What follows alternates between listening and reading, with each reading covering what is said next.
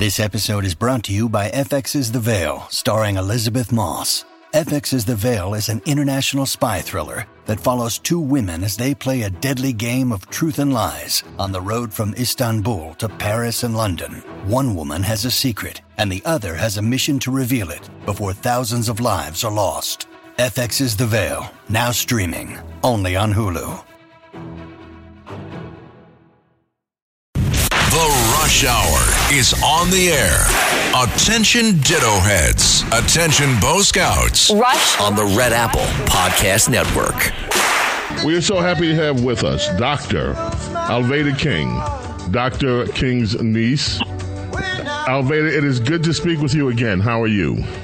It is wonderful to speak with you. Thank you for calling, especially today, and allowing me to speak to you and your listeners. You wrote an op ed, Dr. King, and in that op ed, you brought it home. You said we should all add more prayer to our agendas. You also wrote this.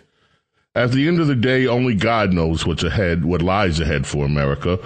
Where peripherals collide, convergence is imminent, and the new year gives us an opportunity to reflect on that truth and reorient ourselves to God. Expand on that for us, please. Tell us your thinking about this. Well, today is the Martin Luther King Jr. holiday. My uncle Martin Luther King Jr.'s birthday. Reverend Dr. Martin Luther King Jr.'s birthday was yesterday, the 15th, but we do it the closest Monday, closest to the birthday. So during his lifetime, and my father, Reverend A.D. King's lifetime, and my grandfather, Daddy King, they taught. Granddaddy talked about talked about the least of these. My daddy, A.D., the miracles of Christ, and Uncle M.L., the love. And so between serving loving and believing in God and trusting in His power for mighty miracles, that is where we should always look first and foremost for our answers.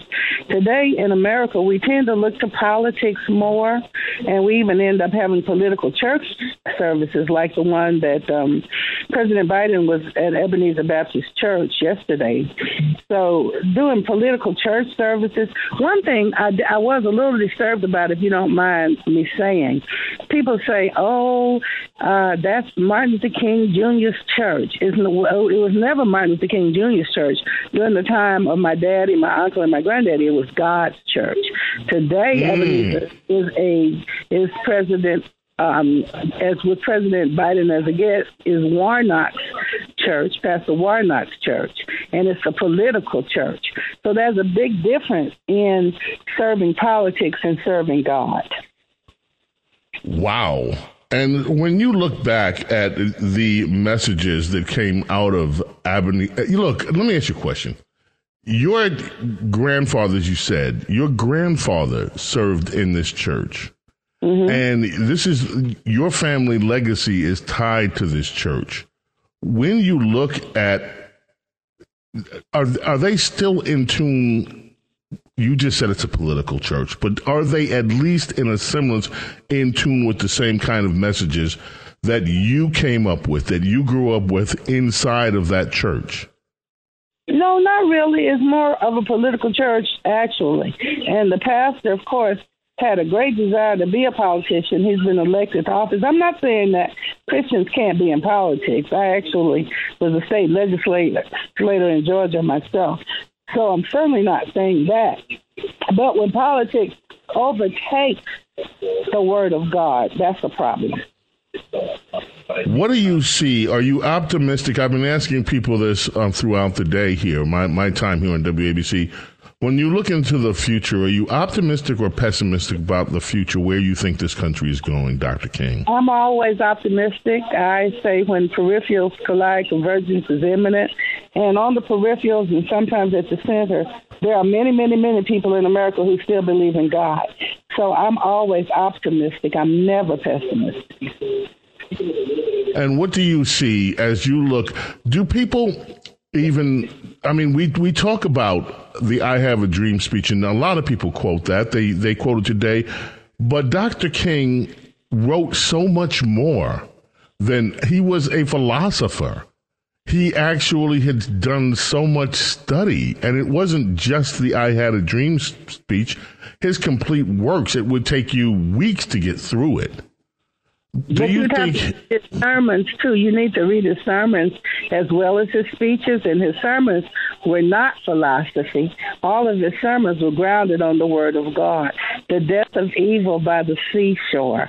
Um, how Jesus walked along the shore, and the apostles and disciples did. And uh, he returned to God. He talked about returning to God. He wrote many, many sermons. I have a book, uh, the shadow, uh, the Spirit of a Dream. And what I do is look at my uncle's sermons rather than his speeches. And so his speeches were philosophical, but his sermons were Bible based. And and what is your book, please? Again, the Spirit of the Dream. The Spirit of a Dream. Yep. Wow. Well, you have given us a lot to think about, Dr. King, as you always do. We so appreciate your time here on this day, and we look forward to speaking with you again. The spirit of a dream. I'm going to pick that up because And that don't sounds. dot com and you can see our, I have a new song we have overcome and I think you'd like that one too so alvedaking.com All right, Dr. King, thank you so much for being with us today. thank you bye bye Bye now. James Golden, known popularly as Bo Snerdley. This is The Rush Hour with Bo Snerdley. Rush on the Red Apple Podcast Network.